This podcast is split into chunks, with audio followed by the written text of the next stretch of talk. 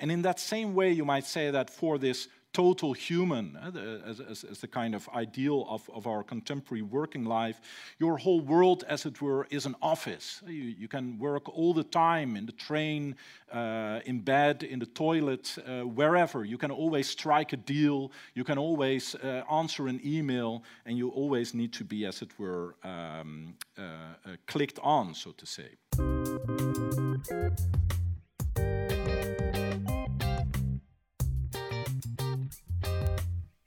Hello, you are listening to Studium Generale, the podcast of the Erasmus University.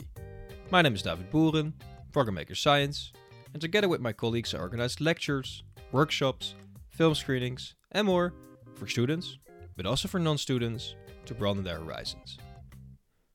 Hard work pays off. You snooze, you lose. Or quitters never win, winners never quit. Nowadays, inspirational quotes like these follow you around wherever you look. From crypto bros to entrepreneurs like Gary Vaynerchuk, being on the grind seems to be all the rage. But why do we want to work on ourselves this much? Is success really a matter of hard work, or does luck also play a role? And does it make you a loser if you do not succeed? Dr. Thijs Lijster visited us to talk about this growing need to succeed. He's assistant professor of philosophy of art and culture at the Rijksuniversiteit Groningen and wrote multiple books on philosophy, culture, and the arts. In this lecture, Thijs Lijster will explain where the need to succeed comes from and whether it is realistic. Why do we focus so much on ourselves? And can we learn to focus more on each other? Are you interested in more of these kinds of lectures? Then check out our website, social media, or YouTube channel at SG Erasmus for upcoming events, or as you are doing right now, to listen to some of our previous events. Have fun listening to the lecture.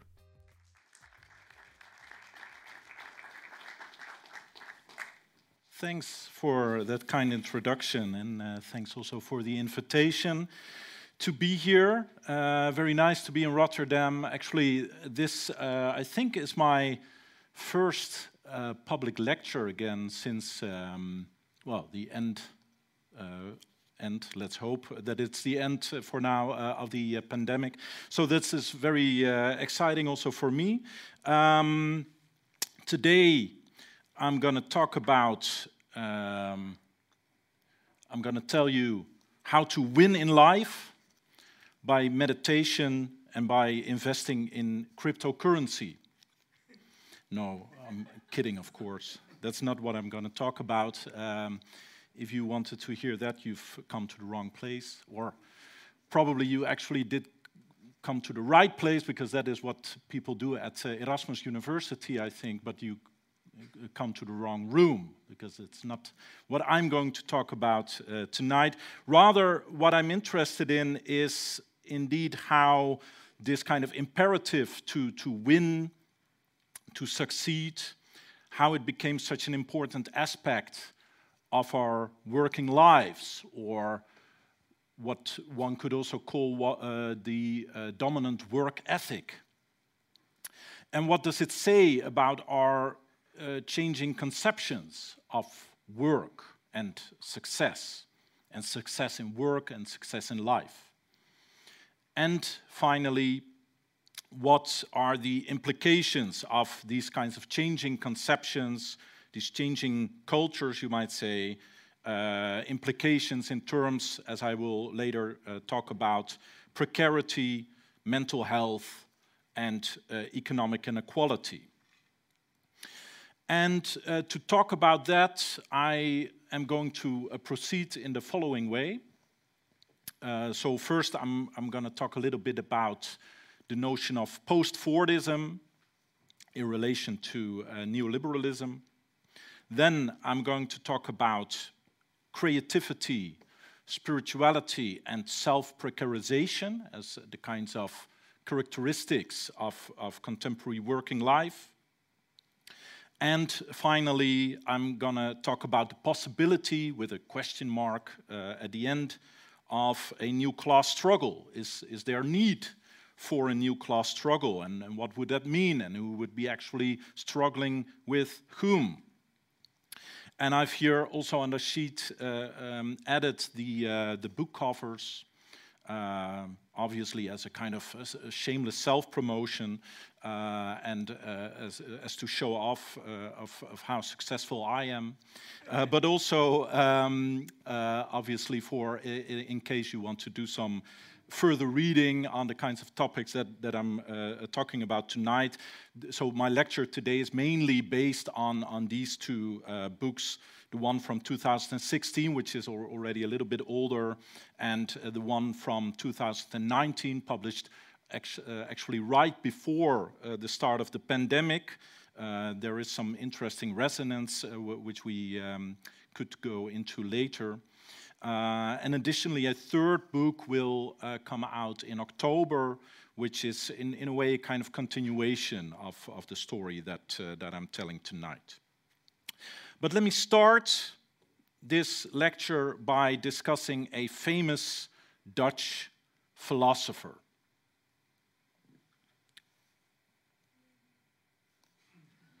This is obviously Louis van Gaal.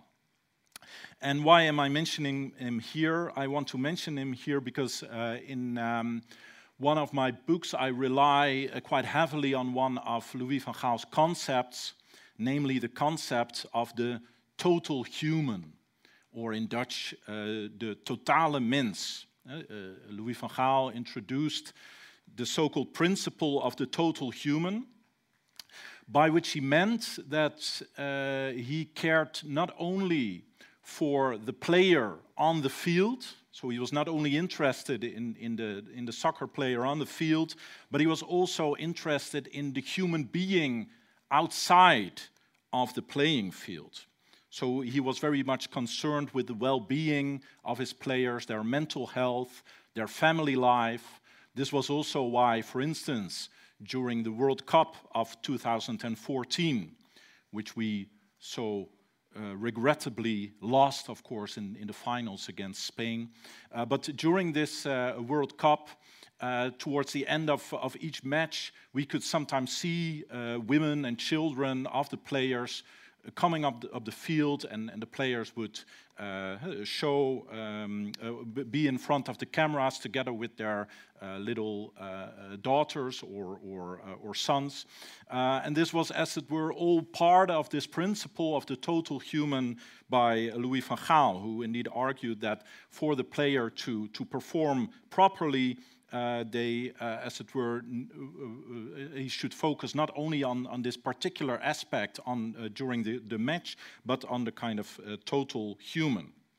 So to quote Van Gaal here, he says the following, I believe in the total human.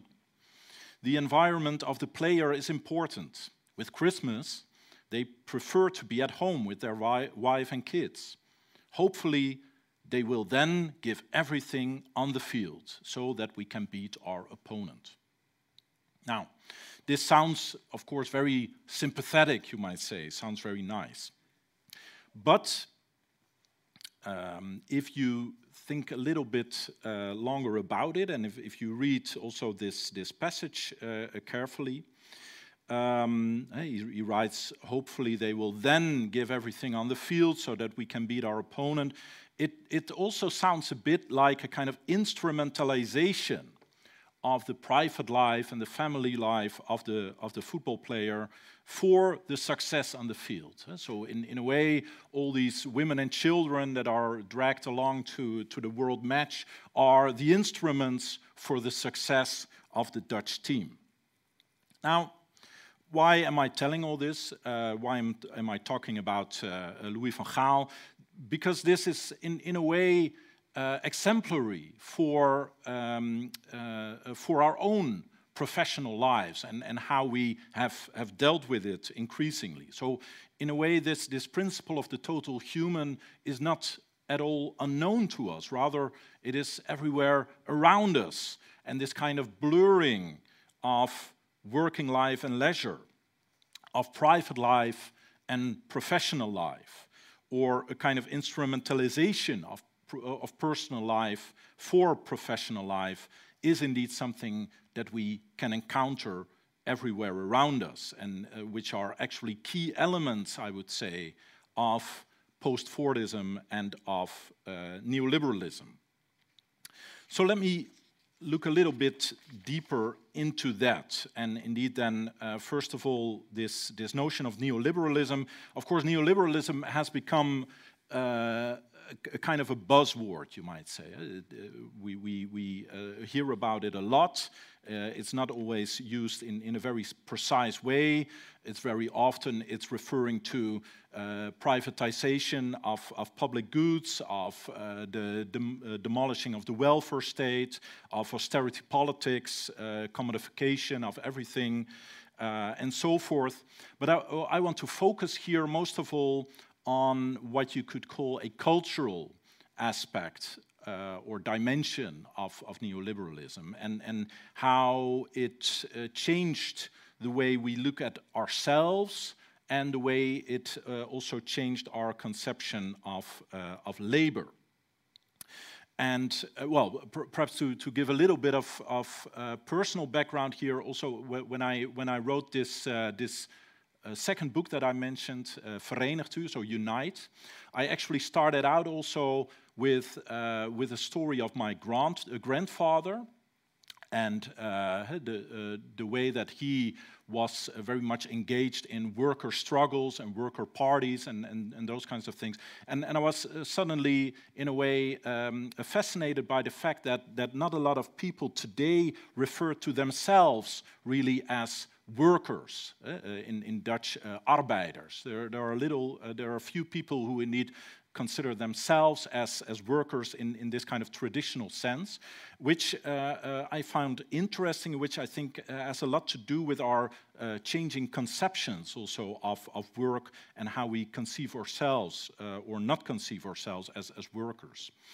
And, and one of the reasons for that, I think, has already been mentioned in the, in the late 1970s by uh, the philosopher Michel Foucault, who talked about neoliberalism, uh, indeed already in, in the 1970s, and talked about how neoliberalism um, creates a kind of new subjectivity, a new understanding of, uh, of ourselves, a new kind of self-conception, which is indeed different than the kind of way that work and, and, labor was considered, let's say, in the, in the industrial age. So, uh, very uh, broadly speaking, of course, in, if, if, you look at the work of uh, Karl Marx, for instance, uh, he understands labor as being in, the, in, a kind of exchange relationship with, uh, with capitalists, um, and the laborer sells their labor power uh, to the capitalist on, on a kind of capitalist market, right?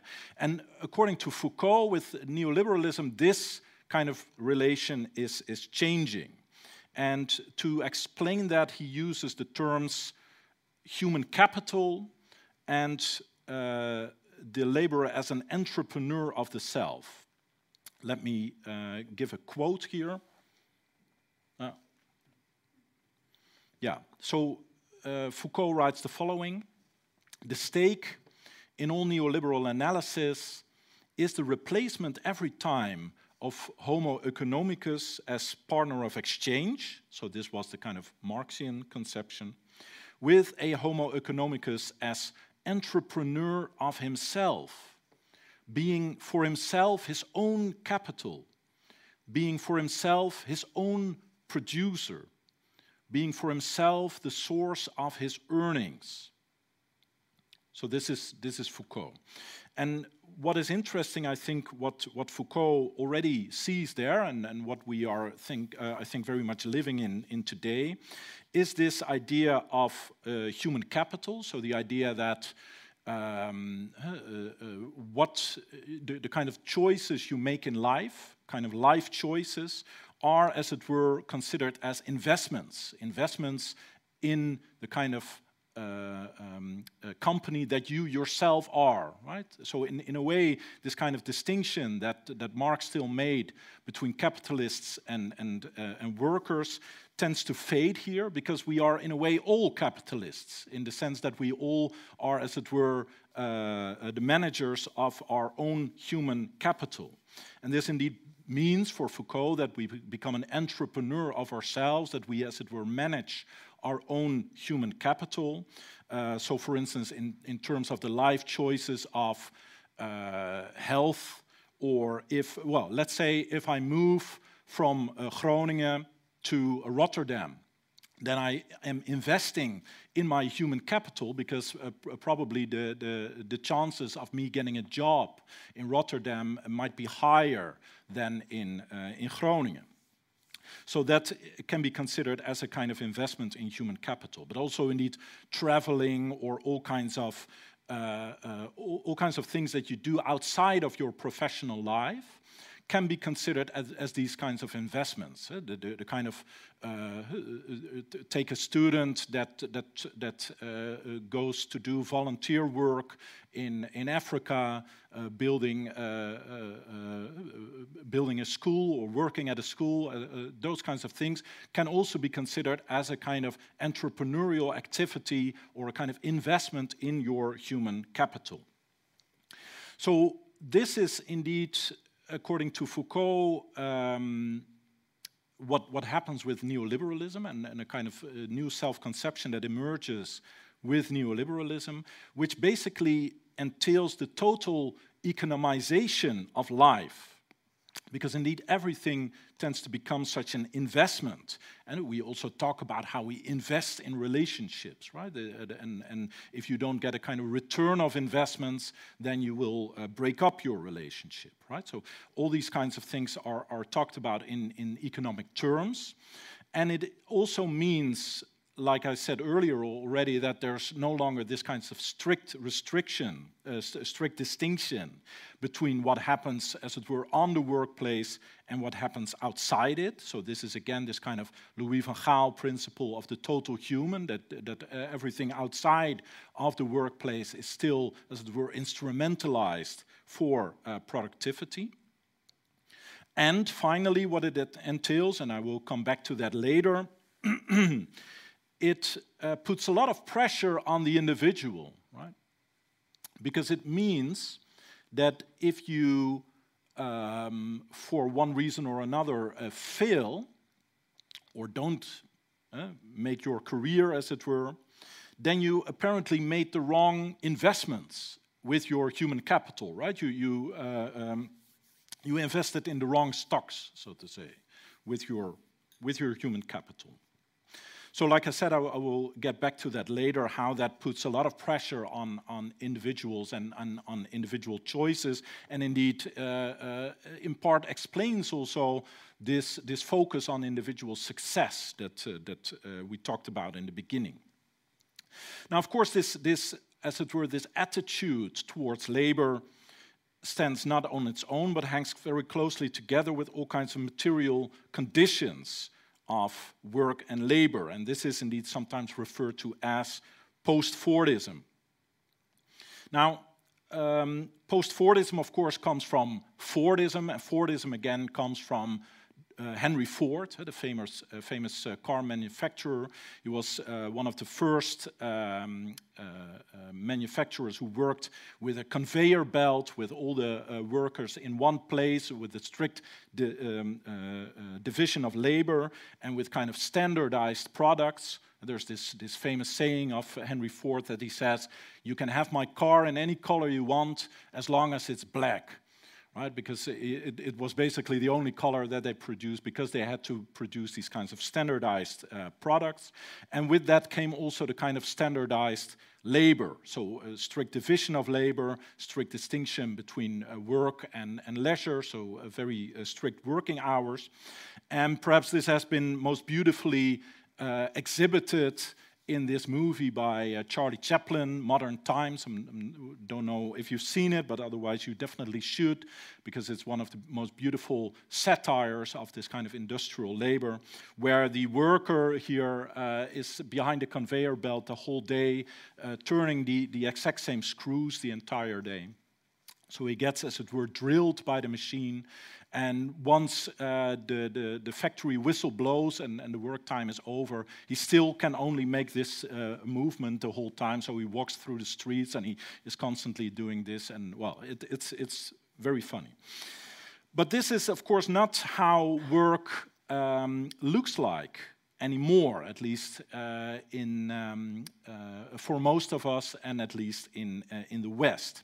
Rather, if we look at uh, working life in our own country, then it very much revolves around uh, communication, uh, information, uh, giving presentations, having meetings, having meetings about presentations and um, uh, presentations about meetings and so forth and so on.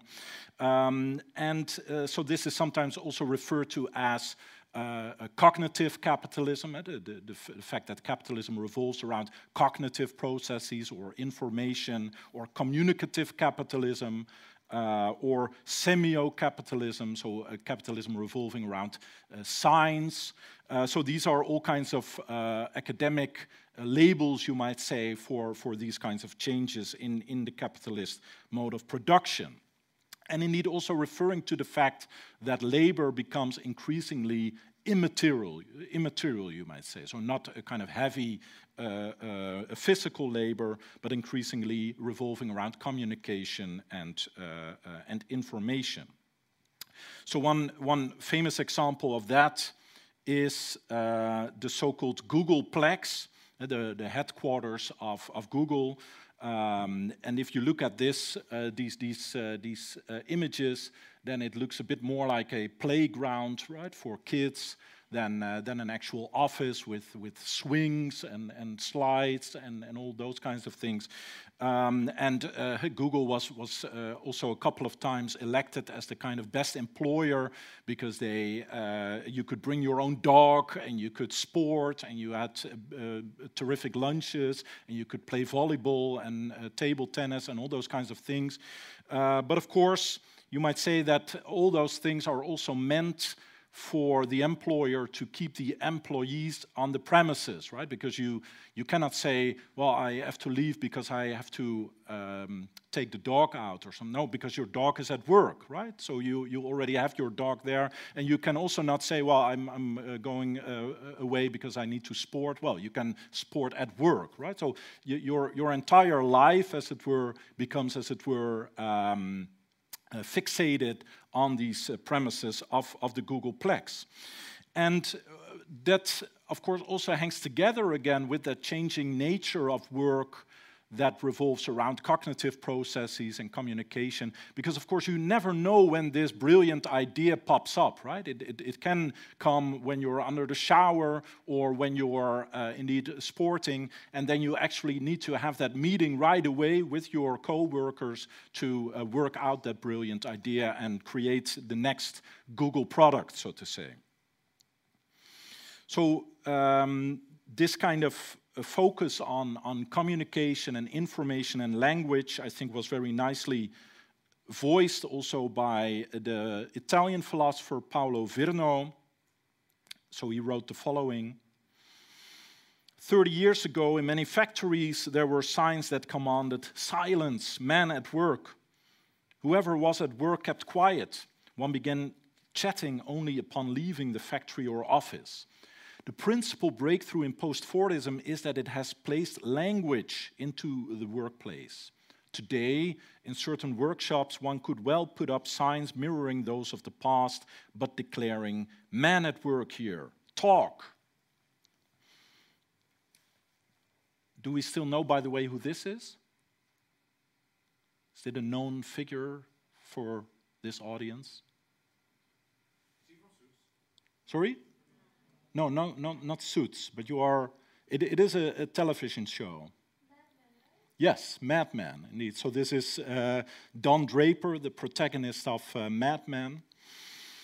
And it's interesting because this is a series that, that uh, takes place in the 1960s and 70s. Uh, Mad Men is, is, uh, an, uh, uh, is derived from Madison Avenue, so that was the place where in New York all the uh, advertisement people were, were working. And Don Draper is this kind of, this kind of advertisement genius who, who makes all the brilliant ads of. Um, uh, of the big companies. Uh, and it's interesting if you look at that uh, show that you, in a way, see this kind of, of uh, um, transfer from, from Fordism to post-Fordism, because indeed in that advertisement company, people are constantly brewing on ideas, on, on uh, the way to communicate, uh, to, to bring messages across. So creativity is, is it, as it were, their, their main selling point, so to say. And of course, these kinds of developments also put extra pressure, you might say, on, on universities uh, as uh, factories of knowledge, uh, uh let's put it like that, and, and as, as the, the place where knowledge workers or cognitive workers, such as yourself, are, are to be drilled. And with that, um, we also see all kinds of new values entering the work ethic. So if we think of the kind of industrial work ethic, then uh, doing your duty, being obedient, being punctual, being diligent, those were the kinds of things that were valued in, in workers. But uh, with this kind of transference to post Fordism, other values uh, come to be uh, central, such as flexibility, uh, autonomy, and also, uh, very importantly, creativity. So this is what I uh, want to talk about next. Uh, this, this, these kinds of, uh, of values of uh, creativity, or as my uh, colleague Pascal Gielen once called it, creativis uh, creativism, a kind of ideology of creativity. So creativity becomes a kind of requirement or ideal in all kinds of branches and in all kinds of um, fields of, of uh, society. So this famous uh, Apple uh, advertisement is, is, I think, very much exemplary of that, uh, the, the, the, kind of imperative to, to think different, and then the kind of images of artists, mainly, that, uh, that indeed has, uh, have done so. And you see indeed that in many ways, the artist, which of course always was a kind of outcast, in, in uh, let's say, previous uh, societies, that the artist now becomes, uh, in, in a way, takes central stage, or, or in, in a way, this, this ideal of the artist takes central stage, and the artist can indeed be seen as a kind of vanguard for these new forms of labor and, uh, and of the work ethic. And Pascal Gielen, uh, I already mentioned him, who is a colleague of mine at the University of Antwerp, once phrased it as such that the contemporary model worker is, as it were, a capitalist caricature of the bohemian artist. Now, what did he mean by that, or what would that entail? Well, first of all, of course, if we think of the bohemian artist, then this artist has uh, uh, he, he, lives for his uh, work, right? There is not not this kind of strict distinction between work life and personal life because uh, his, his, whole, his whole life, as it were, revolves around making art. So that means that he, has, he, he doesn't have a kind of nine to five mentality, but basically is always working, and the whole world, as it were, becomes the, the workplace. And in that same way, you might say that for this total human, uh, as, as, as, the kind of ideal of, of our contemporary working life. Your whole world, as it were, is an office. You, you can work all the time in the train, uh, in bed, in the toilet, uh, wherever. You can always strike a deal, you can always uh, answer an email, and you always need to be, as it were, um, clicked on, so to say. And indeed, also, just like the bohemian artist, this kind of contemporary ideal worker, is moving from project to project. It's not that you have this one task, but you are working on projects, and once you have finished a project, you are looking for the, the next project, right? So you have these kinds of uh, phases, as it were, in, in which you are working on a uh, project. And this kind of uh, um, uh, idealized shape of, of the worker becomes quite quite uh, important and, and, quite dominant. Um, perhaps some of you know the name of the urban geographer uh, Richard Florida, who uh, wrote this book in the uh, early 2000s titled the, the, Rise of the Creative Class. And he was indeed arguing that there's this kind of new class, which he called the creative class, which um,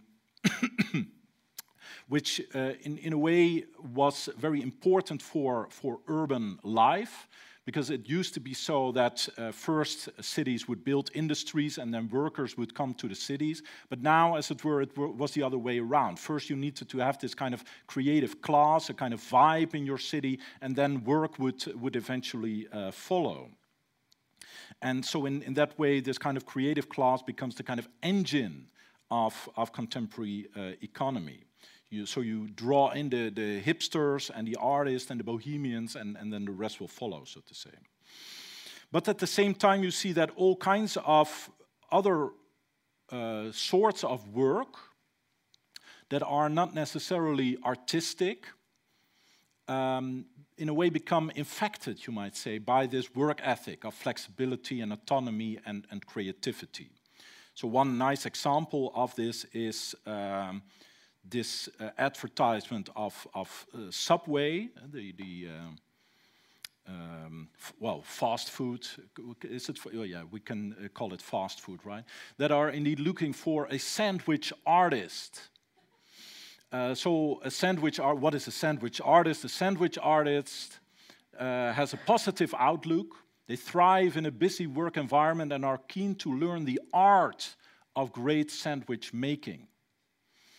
Uh, well, I will not read along, but it, it's, I think, very typical that even uh, such a thing as making a sandwich uh, gets raised to, to the level of art.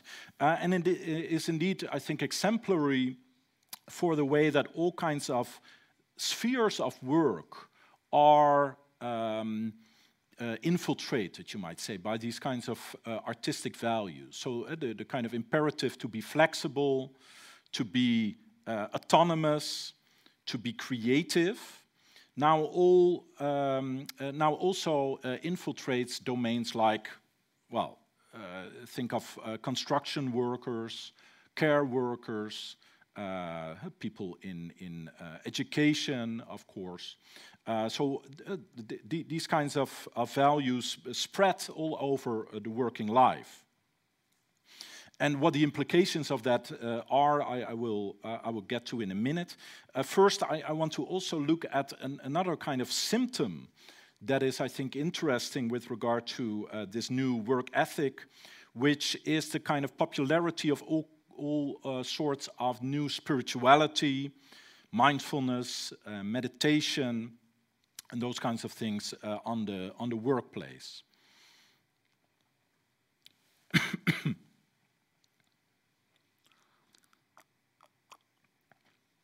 So I, for instance, regularly get from my university these kinds of advertisements uh, or offers for uh, meditation classes or uh, mindfulness classes and those kinds of things. And um, well, I'm, I'm always a little bit uh, um, wondering is, is my employer really so uh, concerned with my personal well being, or is this also a kind of way to improve my productivity uh, so as to uh, make me uh, work even harder or, or um, uh, write even more books and, and articles and those, those, kinds of things in the same way that Van Gaal also instrumentalizes the personal life of, of his players. Perhaps I'm a little bit paranoid. But in any case, there is this kind of interesting paradox going on, I think, that of course the inspiration of these practices, such as meditation and, and mindfulness and, and so forth, is of course these kinds of Eastern religions, and they are, are used to, as it were, steer away from the rat race of our Western capitalist societies, to steer away from the individualism of uh, our Western society, uh, and, and to get away from that all. But the paradox is, of course, that they are used in order to be even more productive, in order to be, uh, in order to be able to cope with all the work uh, pressure and indeed to be able to uh, score even higher and to succeed even better in all kinds of things, right? Especially if you see such a book cover as Meditate to Win, uh, it, it's a ver very fascinating um, uh, title in a way because it, it, it gets away, you might say, from um, it, it, it's a long way from the kind of original uh, um, uh, place that these kinds of Eastern meditation techniques had within, within their own culture. And, and this goes quite far. I, I once read this article in, in which it was said that mindfulness was actually also used as a kind of technique within the US Army for uh, soldiers who had um, who were reluctant to pull the trigger, right? So they uh, apparently this is a thing that some soldiers in their training are uh, having difficulties with uh, with uh, shooting a rifle, and then they uh, take some mindfulness classes, and then they are actually able to kill people. Um, what I find perhaps most um, fascinating and, in, in sometime, uh, something that, that I, I, recently stumbled upon and, and, which actually was something that David, uh, uh, who, um, you, you pointed out this to me also, that there is now also this kind of link between these forms of new spirituality and uh, uh, cryptocurrencies and uh, day trading and those kinds of things. That in, in that the, the extent to which you are well balanced and, uh, uh, and, and, and, spiritual and so forth and so on will determine how successful you are uh, financially. So yeah, this was something that I encountered uh, in, uh, on, on, this, um, on this website. This is not advertisement, by the way, but uh, so just a couple of quotes which I found very fascinating. So conscious crypto is a private learning community offering spiritually minded individuals the guidance, education, and support in mastering cryptocurrency and building wealth consciousness. As an aware and spiritually evolving being, you sense that the current financial system is serving someone, but that someone isn't you. So make the conscious decision to be wealthy yeah, so I, I, find it endlessly fascinating how these things are indeed uh, brought together. Uh, and it, it's, I think, very exemplary for, for the kinds of things that, that I've, I've been talking about.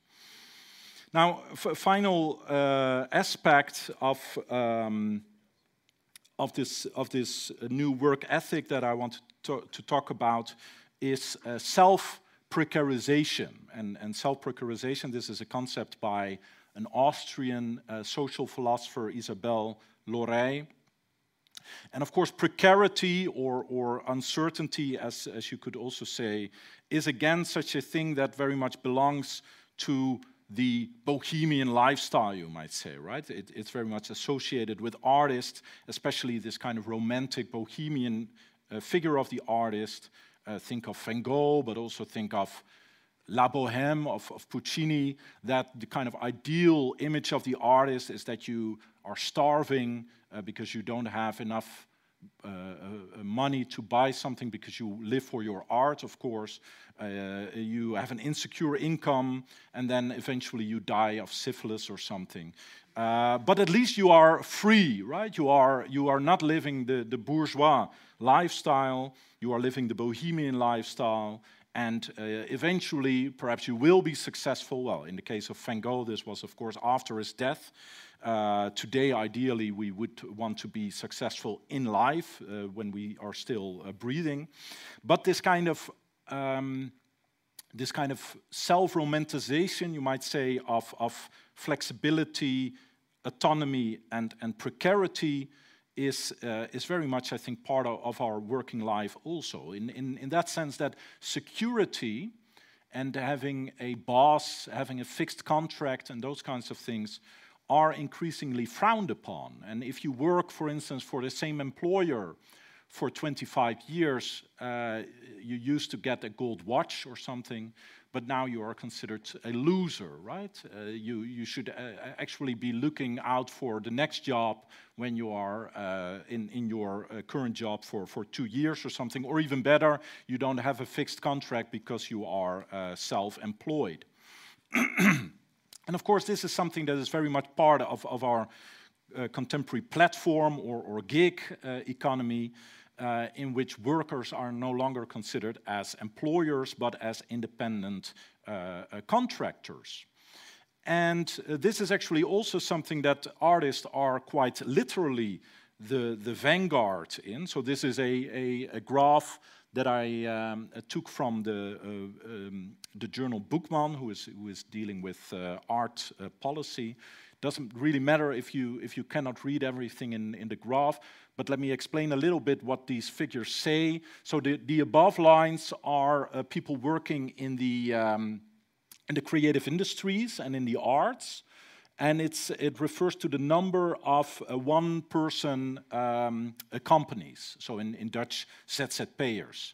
Um, so uh, independent people who don't have uh, employees but who are working for themselves as their own boss. And you see that since 2007, uh, this figure was always high in, in the creative industries, but it is uh, increasing uh, through time.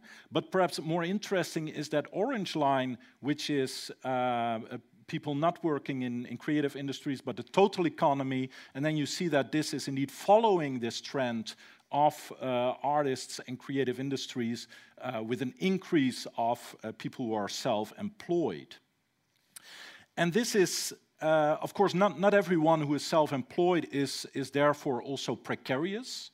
This is not the case. Of course, you can be self employed and you can be quite wealthy. But there is, of course, a lot of people who are. Um, who are indeed self-employed and, and, barely make an income for themselves, and this has everything to do with this uh, gig economy.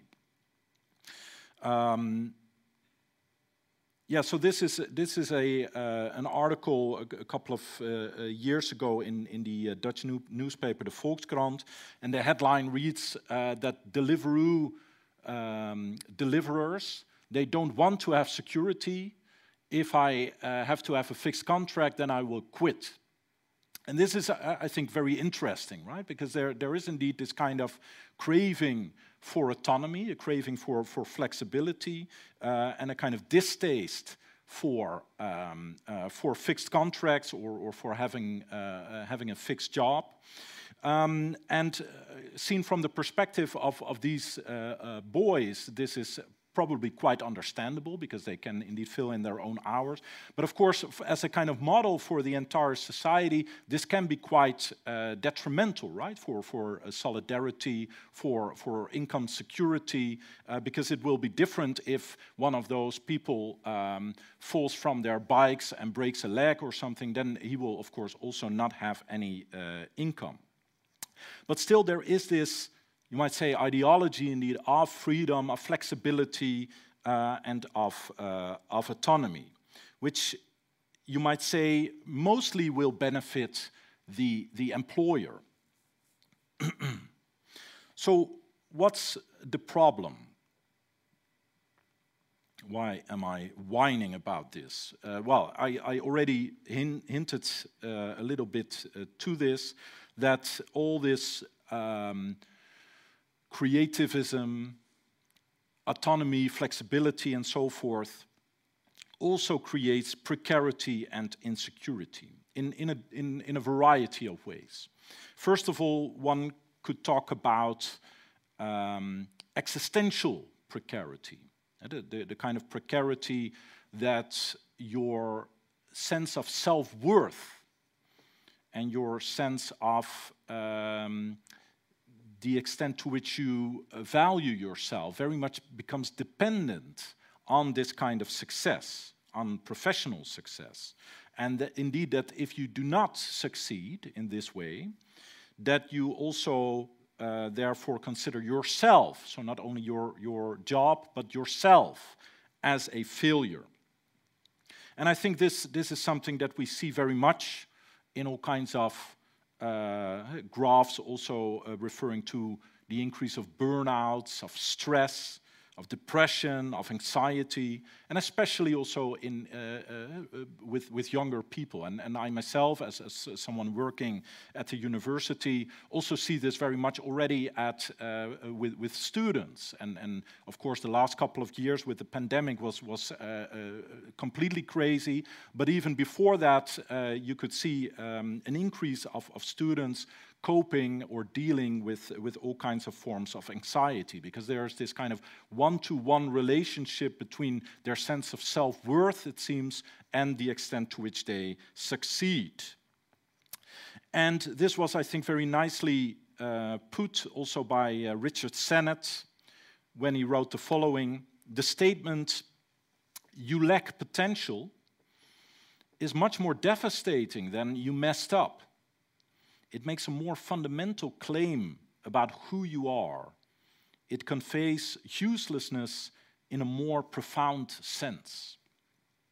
Uh, Richard Sennett also calls this the specter of uselessness, a kind of specter that haunts us in our dreams, that uh, perhaps if we don't uh, uh, succeed, then we will become useless and it will be our own fault, right? It will be our own responsibility because apparently we failed to make the right choices. We failed to invest our human capital in a proper way. And uh, I would say again, in, in, um, in the kinds of field, fields of uh, knowledge work and creative work, I think that this is all the more uh, um, all the more present, right? In, in academia, you see this a lot. Indeed, in, in, in creative uh, practices, you see this a lot. And this is also why, in these kinds of fields of, of work, there is a lot of uh, paid, uh, sorry, unpaid overwork, right? In the sense that people are uh, willing to, to work a lot more uh, than what they are actually hired for because they don't really make this kind of distinction between, uh, between work and, um, uh, and life, right? So they, they give everything, as it were. And an interesting observation is there from two French sociologists, uh, Luc Boltanski and, and Yves Chiapello, who wrote the following about this. Um, measures aimed at giving wage earners greater security were replaced by measures directed towards relaxing hierarchical control and taking account of individual potential. In a political reversal, autonomy was, as it were, exchanged for security. And to give a little bit of context uh, uh, of this quote, so they are actually talking here about uh, periods after the, the 1960s, so after the kind of student revolt of, of, the, of, of 1968, where uh, there was, of course, this huge uh, uh, uprising of workers and of students against capitalism, against the kind of alienation and, and uh, dullness of, of work. And what they argue is that there is a kind of irony there that this new spirit of capitalism that they, talk, that, that they are talking about, in a way, adopted all kinds of ideals of the student uprising, ideals indeed such as uh, uh, creativity and, and flexibility and those kinds of things, and as it were, integrated it into the uh, capitalist work ethic, but trading it off against security. Right? So up until then, uh, let's say workers would have a, a fixed contract and, and would, would have a kind of secure income. This we did away with. So you get the autonomy, you get the kind of exciting work, uh, work life uh, moving from project to project, but you lose the uh, security. And there is, of course, great, uh, an important class difference here, right? That, that perhaps for the, the, kind of higher echelons of, of society, this can actually be a nice trade off uh, because you want your work to be exciting and, and, so forth and so on. But of course, for, for, the, for, the, uh, for the lower classes, the working classes, this trade off was, was very, um, very negative. And uh, I guess right now we are uh, seeing very much the kinds of um, uh, consequences of that.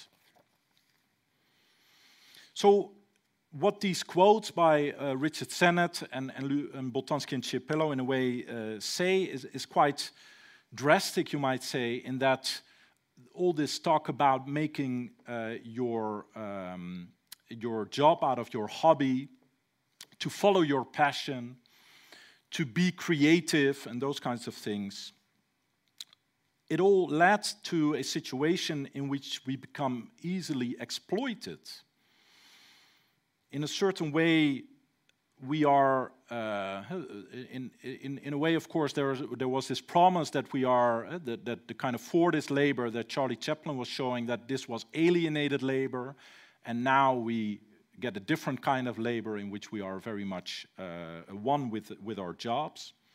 But in a certain way, one could also argue that we become even more alienated, even more exploitable um, because now not only our, let's say, physical labor power is exploited, but also our cognitive capacities, our minds, our, our entire selves even are exploited and made increasingly productive for uh, the capitalist machine, you might say. The, the French philosopher Bernard Stiegler uh, once called this the kind of total proletarization of life.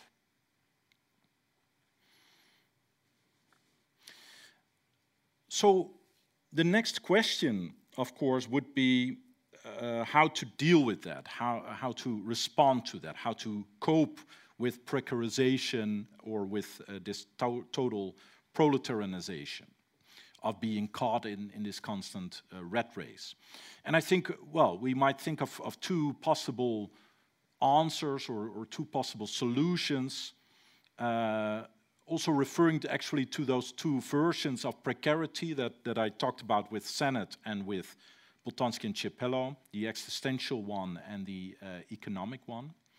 With regard to the existential one, um, and this is a part of, of, of the, the, the, kind of first essay that I wrote about this in, in The Great Leap Inward, uh, I, I, concluded with the possibility of us uh, again uh, re-compartmentalize our life, right? In, in the sense that in, instead of making everything uh, the instrument of our productive life, we could try to, again, make distinctions in that not everything in our private life needs to be in the service of production, but rather acknowledge that we are more things than only a worker. We can also be a parent or a son or a daughter or a volunteer or being engaged in, in politics, uh, a sports uh, a person, etc., etc., without having these things looking good on our resume, right? So that, that is, I think, an, an important uh, addition to that. Um, and this might actually mean that perhaps we should be learning to be less passionate about your job.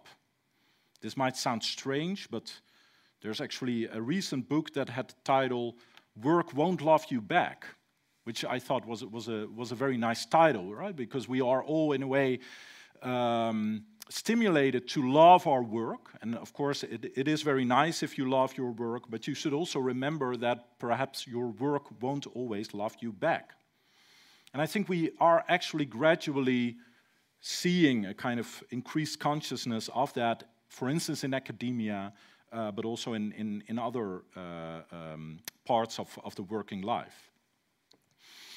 So this is, of course, easier said than done. And, and uh, additionally, a kind of additional problem is that in all these other facets of life, there might also be a rat race going on. So uh, there are, of course, all kinds of books also how to be successful as a parent or how to excel in, uh, as, as, a, as a lover or as a cook or whatever. So you can, in, in a way, be, be uh, uh, having your rat race in all these kinds of domains. Uh, because, of course, we are living uh, perhaps generally in this kind of culture of competitiveness. So it's very hard, I guess, to, to combat such an ideology on an individual basis. And I think we won't really be able to fix that individually, since the problem itself isn't individual. So, in a way, uh, I would say, uh, but uh, I, I, guess I'm a, a kind of card carrying uh, Marxist. Um, so, in, in a way, I would say that um, just like older forms of exploitation and precarization and proletarization, we are dealing indeed with a collective issue that also requires collective uh, action. And also, this I think becomes increasingly clear And we have seen, of course, in, in recent years, all kinds of publications of increasing inequality. I think of the, the bestseller by uh, Thomas Piketty. Uh, we have seen that trickle down economics was actually a scam, uh, and it seems to be so that there uh, is a, a, kind of new class struggle, even. And if you don't believe me, then you might believe the, the guy uh, in, in the, um, at the bottom of, of this sheet, Warren Buffett, who also once said, there is um, a class struggle, and my class is winning. Warren Buffett being the, the, the, the, third, I think, richest man in, in the world. And this class struggle is, is, I think, very interesting. It's also something that, that very much speaks to the kind of popular imagination. If we look at, uh, at, at, all kinds of Hollywood movies, we see uh, um, uh, an, an, interest, a fascination with all kinds of forms of, of class struggle in which the uh, underdogs are up, uh, uh, rising up against their oppressors. Even in, in, in the Lego movie, indeed, there is this construction worker who is fighting President Business. Uh, so it's, it's, it's interesting that we, we, we see this interest in uh, class struggle. But the question is, of course, again and again, uh, which kinds of classes are we talking about and who is actually combating who and for what reason? Now, traditionally, this uh, answer was quite easy uh, in the sense that we had, of course, the pro proletariat, uh, the, the, the, working class, versus uh, the capitalists, right? And, and the, the, it, it's, it's uh, this kind of interesting cartoons from, from the 19th century or, or the early 20th century that, that come along with it, uh, that you need to organize and take the big bag from, from the capitalist, of course, wearing this top hat. Uh, or this uh, beautiful um, poster from, from the Dutch Social Democratic Party, the, the, the worker who is com combating this octopus, uh, which is uh, symbolizing capitalism, which uh, has all these arms of war and, and uh, hunger and, and those kinds of things so th this was an easy time, you might say, right? In, in, in, uh, in that it was quite clear who was uh, fighting who. But if we are talking about class struggle today, uh, who is indeed combating who? This was uh, one of the questions that I discussed in, in my uh, short essay. Um, and one of, one of the candidates, you might say, that, that I uh, discussed there was the precariat. And the precariat is, is uh, a neologism. Um, it was discussed, uh, amongst others, by a, British sociologist, Guy Standing. I, I, don't think he actually coined the term. It, it was already uh, um, present also in, in earlier French uh, articles, but, but he made the, the concept kind of famous. And precariat is, is of course, the um, combination of proletariat and uh, uh precariousness or precarity. So Guy Standing is, is most of all referring to an increasing group in society that has these kinds of short-term insecure jobs, uh, not only in, in terms of insecurity of, of uh, contracts, but also of uh, long-term perspectives of, of labor, the kinds of skills you have that you don't know whether they are still uh, important in, in a couple of years, uh, or uh, people living in social isolation and, and, and so forth and so on. But one of the problems that, that uh, Guy Standing also indicates here is that this group is so uh, diverse uh, because it, it contains not only, let's say, lower skilled labor, like uh, care workers or taxi drivers or construction workers who are also working in these kinds of uh, flexible contracts. But it also contains academics or, or creative uh, uh, working people in, in the creative sector uh, and it also uh, contains uh, migrant workers who are, of course, uh, uh, perhaps the most precarious of all, living in a kind of insecure uh, situation that, um, that they don't even know whether they can um, remain here.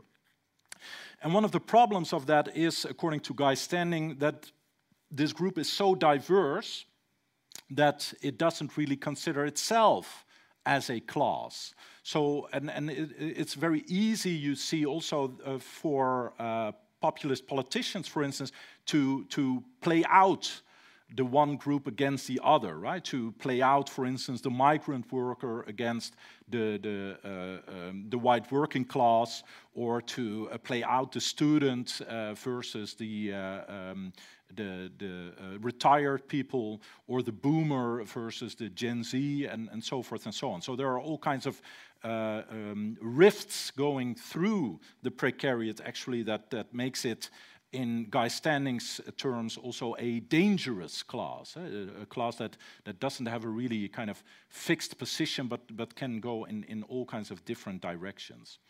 So what we would require, you might say, is in, in traditional Marxist terms, uh, class consciousness, right? So Marx, for instance, talks about the distinction between a what he calls a Klasse an sich and a Klasse für sich. Uh, the Klasse an sich meaning, uh, let's say, the kind of sociological definition of a class, so a, a, class that can be defined according to certain features and certain characteristics, but it only becomes a real class when it also recognizes itself as a class with a certain shared uh, interests uh, or, or, perhaps even a kind of shared um, uh, identity and a shared enemy, you might say. So, in, in the case of, of the proletariat, of course, this was also not something that happened immediately. They also had to, in a way, define themselves, first of all, as a uh, class. Now, I think this is uh, perhaps one of uh, the, the, the greatest uh, challenges, and, and I guess it became even more clear in, in many ways during uh, the pandemic, right? Because now it was suddenly quite clear uh, that um, we were not all in this together, right? This was, of course, what all the all the stars uh, and all the politicians were saying. I think there was this this one YouTube video of of Madonna sitting in her bathtub with rose petals in her huge mansion uh, and saying that the virus really doesn't make any distinctions and uh, we are all in this, get, uh, into, uh, in this together. And this was, of course, not the case, right? Because it, it was very soon clear that uh, uh, some people were more precarious, let's put it like that, than, than others. Eh? That people without fixed contracts or people indeed working in the, in the gig economy uh, or people working uh, with uh, del delivery services were precarious in, in, in various, in, in various uh, ways. And uh, uh, indeed, also, like I already mentioned, the people working in the creative sector very much also suffered from, um, from the pandemic. So you might say that this was a moment and perhaps I'm, it's a bit of wishful thinking also from my, my part, but a, a moment of, of, potential or, or a possibility of class consciousness of, uh, of the precariat, right? That we, we suddenly, as it were, saw these distinctions in uh, precarity and perhaps also realized that our precarity is not due to some kind of personal failure very often and uh, rather can be a sign of general precariousness. And that we depend for our well being on the care from others and uh, we depend on, on solidarity. And that also means, I guess, that reversely, um, perhaps our uh, definition of success should be altered and that we perhaps should redefine our success uh, not so much anymore in, uh, as a kind of individual accomplishment, but rather in terms of a collective effort. So basically, to conclude, um, my, uh, I would say that the only answer to these uh, new forms of, of, precarity and inequality um, is uh, basically the same old answer as it always was, namely to uh, unite. And uh, yeah, I guess I will leave it at that. Thanks for your attention, and I'm looking forward to, to the discussion. That was the lecture. Interested in more? Then check out our website, social media, or YouTube for our upcoming events, or as you did just now, to listen or watch some of our previous events. Thank you for listening.